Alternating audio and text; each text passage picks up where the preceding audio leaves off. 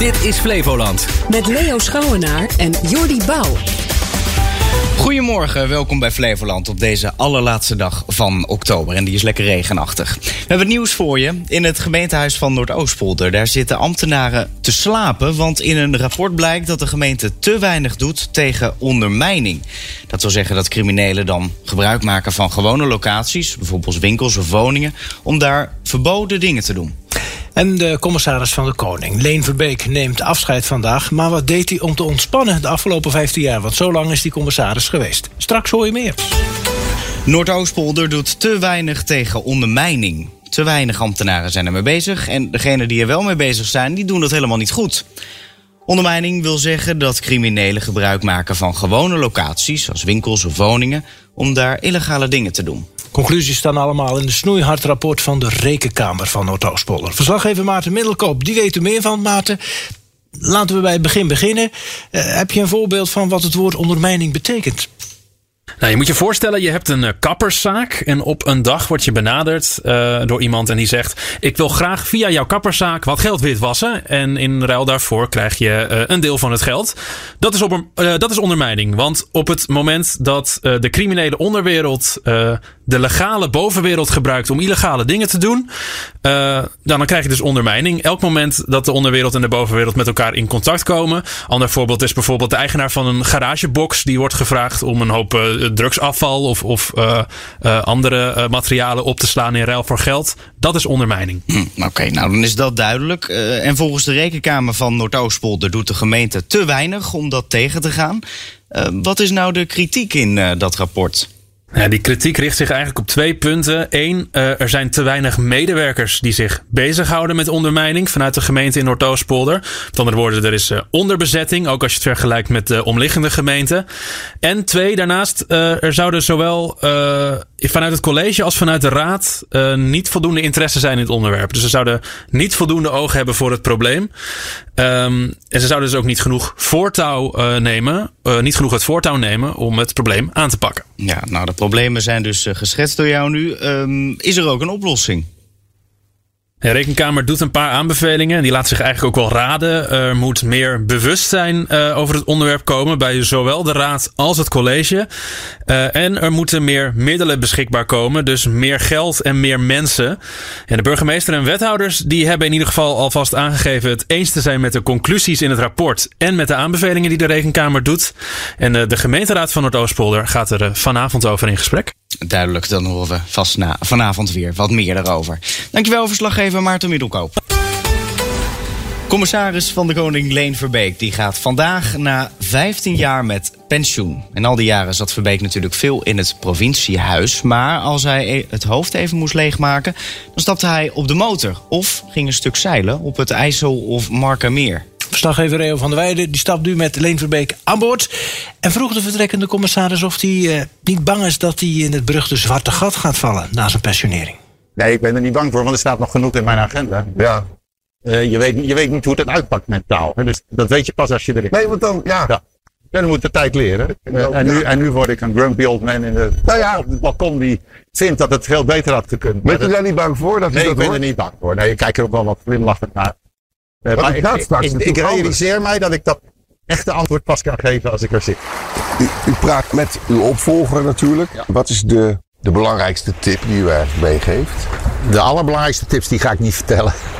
Nee, dat is niet, dat is niet verstandig. Tips. Nou ja, kijk, de, de, de, de, mate van belangrijkheid wordt bepaald door de mate waarin hij dat uh, oppakt of niet. Ja.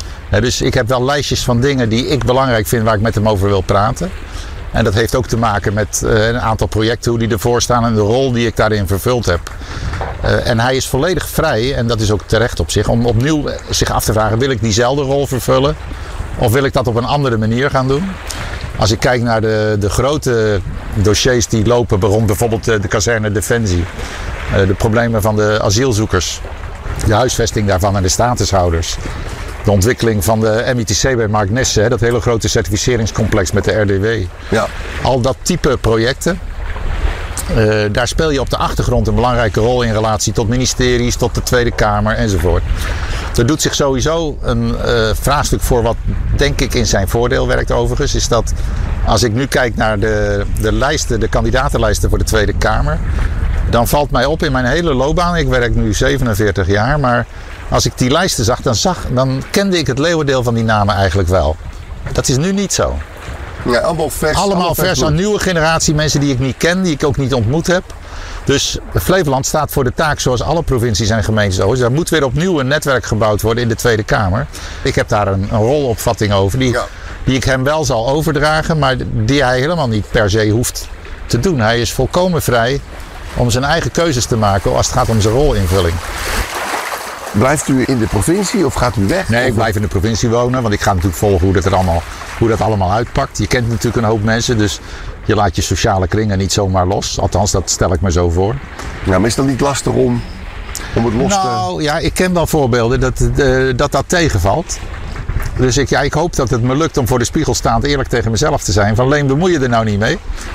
Nee, want toch, u heeft ook nog steeds die korte lijntjes. Zijn er natuurlijk Ja, wel. en als mensen mij komen vragen van mag ik eens tegen je aanpraten, want ik zit ergens mee, zal ik op zich geen nee zeggen. Ik, ja, ik, ik ken het probleem, laat ik het zo zeggen. Ik heb het wel eens fout zien gaan elders. Ik denk dat iedereen zichzelf wel de vraag stelt, in, gewoon in je eigen leven. Wat heb ik nou eigenlijk gedaan in de samenleving? Ik kan met een gerust hart zeggen, ik heb wel wat gedaan. Wat anderen daar ook van vinden, want niet iedereen waardeert dat soort werk. Dat vind ik dan minder relevant. Ik vind het voor mezelf wel relevant. Je hebt wat betekend voor anderen. En dat is natuurlijk sowieso de crux van het werken bij de overheid. Ik merk dat ook aan onze ambtenaren. Het gros daarvan is eh, daadwerkelijk gemotiveerd. Ik werk aan de samenleving. Wat anderen daar ook van mogen vinden.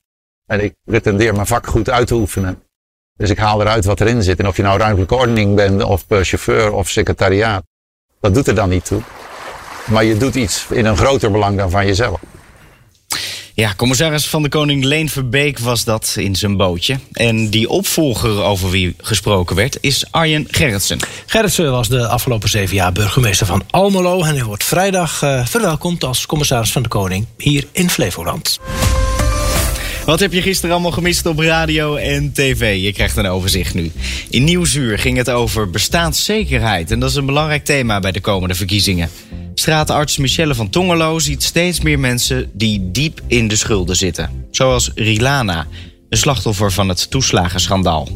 Van Tongelo zag de problematiek en lichamelijke gevolgen steeds groter worden. Het vangnet Nederland is, is minder geworden, zeg maar. Dus waren er misschien vroeger 15 stops naar de bodem, nu zijn dat er twee. En je ziet eigenlijk dat een paar tegenslagen, ook ja, door het hele bureaucratische machine, door de weerwar organisaties, hè, wat je natuurlijk bij Rilana ook goed zag, dat, dat een paar simpele dingen er eigenlijk voor kunnen zorgen dat, er, ja, dat je er niet meer uitkomt. Omdat je, ja, omdat je eh, te weinig geld hebt of geen uitkering kan krijgen, eh, of dat het te lang duurt en dan krijg je schulden en dan krijg je stapeling van schulden en bam, Volgens Van Tongelo is er voor mensen onderaan de samenleving nog maar weinig veranderd. Je ziet vaak wel dat, dat er mooie ideeën zijn eh, om, om, om te veranderen. En, nu helemaal rond verkiezingstijd is bestaanszekerheid opeens een hot topic. Eh, maar ja, het concreet in praktijk brengen door misschien aanpassen van wet en regelgeving. eh, ja, dan, dan zie je toch wel dat Nederland zo stroperig is geworden dat ik niet per se het vertrouwen heb dat het, dat het gaat gebeuren, zeg maar.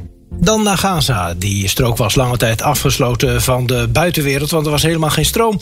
Bij Bo vertelde Sabina de Jong, kinderrechtendeskundige bij UNICEF, wat ze nu hoort van mensen in Gaza. Er is een tekort aan alles. Dat is er nog steeds, water, voedsel, medicijnen. En dat uit zich ook in, nou ja, sowieso hele schrijnende situaties die je hier ziet. Maar ook dat de chaos en de, en de paniek toeneemt.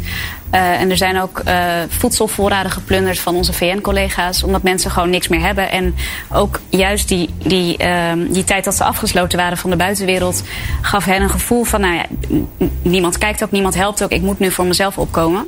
Ook is een groot tekort aan brandstof, vooral voor ontziltingsmachines, vertelde de jongen. Die zijn belangrijk, vooral voor kinderen. Dat zijn machines die eigenlijk zorgen dat zoutwater drinkbaar wordt. En 80% van al het water in Gaza is te zout om te drinken. Uh, dus mensen drinken nu al dagenlang zout water en krijgen echt nierproblemen, huiduitslag, et cetera. Uh, maar ook veel kinderen die drinken nu uit vervuilde uh, bronnen. En dat is voor kinderen heel gevaarlijk, want dan krijgen ze snel diarree. En bij kinderen zorgt dat heel snel voor uitdroging en uiteindelijk overlijden. Fragmentje uit de boven van gisteravond. En dat heb je gisteravond gemist op radio en tv. Een gezicht op sterk water. een skelet gewikkeld in bebloede doeken en een schreeuwend lijk dat op je afkomt met een kettingzaag. Klinkt allemaal heel luguber. Ja, je ziet en je voelt het allemaal bij Jacqueline Marbus en Martijn Hartman aan de Stevinweg in Zeewolde.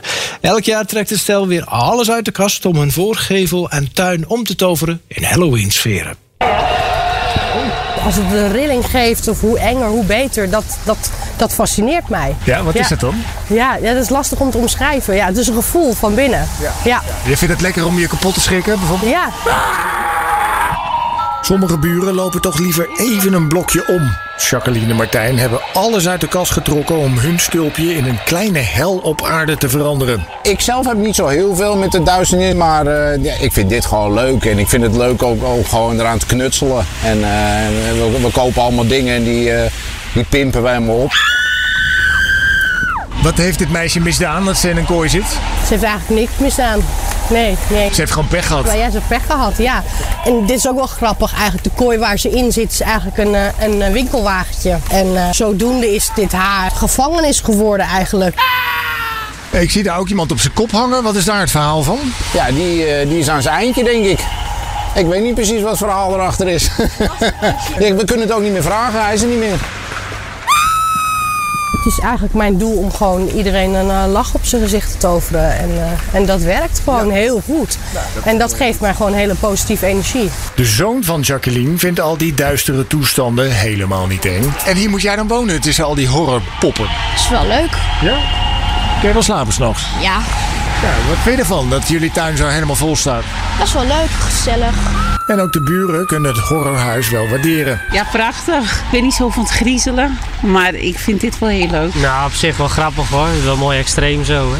Ja. Ja. Kan je dat wel waarderen? Ja, eventjes hoor. ja. Niet te lang? Nee, precies. Niet te lang, nee. En wat kunnen kinderen verwachten als ze hier aanbellen? Allemaal lekkers, allemaal griezelsnoepjes met vingers. Kijk, hier zie je oog. En botjes. Denk je dat eh, kinderen nog durven aanbellen hier? Denk ik wel. We zijn zelf wel vriendelijk. Het is een enge bedoeling daar in Zeewolde. Nou. Een bij- bijdrage was dat van verslaggever Jeroen Langehol. En dan de berichten van buiten Flevoland. Het Israëlische leger heeft afgelopen nacht opnieuw luchtaanvallen uitgevoerd op de Gaza-strook. En op doelen van Hezbollah in Libanon. De Verenigde Naties zeggen dat 1,4 miljoen mensen in de Gaza-strook hun huis hebben ontvlucht. sinds het begin van de oorlog tussen Israël en Hamas. Vertegenwoordigers van Israël droegen gisteravond in de VN-veiligheidsraad Jodensterren. De ambassadeur deed de ster midden in zijn betoog op. Just like my grandparents and the grandparents of millions of Jews, from now on, my team and I will wear yellow stars.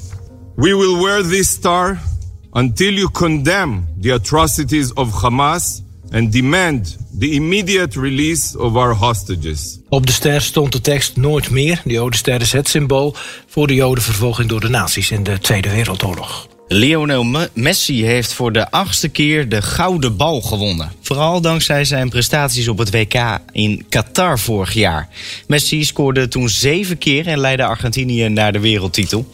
Oud-voetballer David Beckham die maakte de winnaar bekend gisteravond. The 2023 Ballon d'Or France football footballer is Lionel Messi. Nou, groot applaus dus voor Lionel Messi. Zijn grote rivaal Christi- Cristiano Ronaldo staat met vijf trofeeën tweede op de ranglijst voor de Ballon d'Or. Ja, zo heet hij natuurlijk in het Frans. Ze staan hoog in de peilingen. Nieuw sociaal contract en GroenLinks PvdA. En dus besloten beide partijen om gisteravond zelf een verkiezingsdebat te houden. Alleen voor hun lijsttrekkers dus Pieter Omzicht en Frans Timmermans. Het bleek dat Timmermans een samenwerking met Nieuw sociaal contract wel ziet zitten. Maar andersom is Omzicht wel wat terughoudender. Nou, ik heb heel aandachtig geluisterd naar de heer Omtzigt. En ik moet eerlijk bekennen dat ik niets heb kunnen ontdekken waar ik het echt mee oneens ben. Maar u zag waar de moeilijkheden liggen. U ziet de moeilijkheden bij stikstof. U ziet andere keuzes bij kernenergie. Op het punt migratie vermoed ik dat ik dat nieuw sociaal contract met andere partijen gemakkelijker tot een overeenstemming zou kunnen komen. En dat waren ze, de berichten van Buiten Flevoland. Komende zaterdag, live vanuit de stad Schouwburg in Utrecht. De finale van het Regio Songfestival. Abtin Salem uit Dronten zingt namens Flevoland Kleurenblind. Zaterdagavond om half negen live te zien op TV Flevoland. Wint Abtin Salem namens Flevoland het Regio Songfestival? Kijk zaterdag om half negen naar TV Flevoland.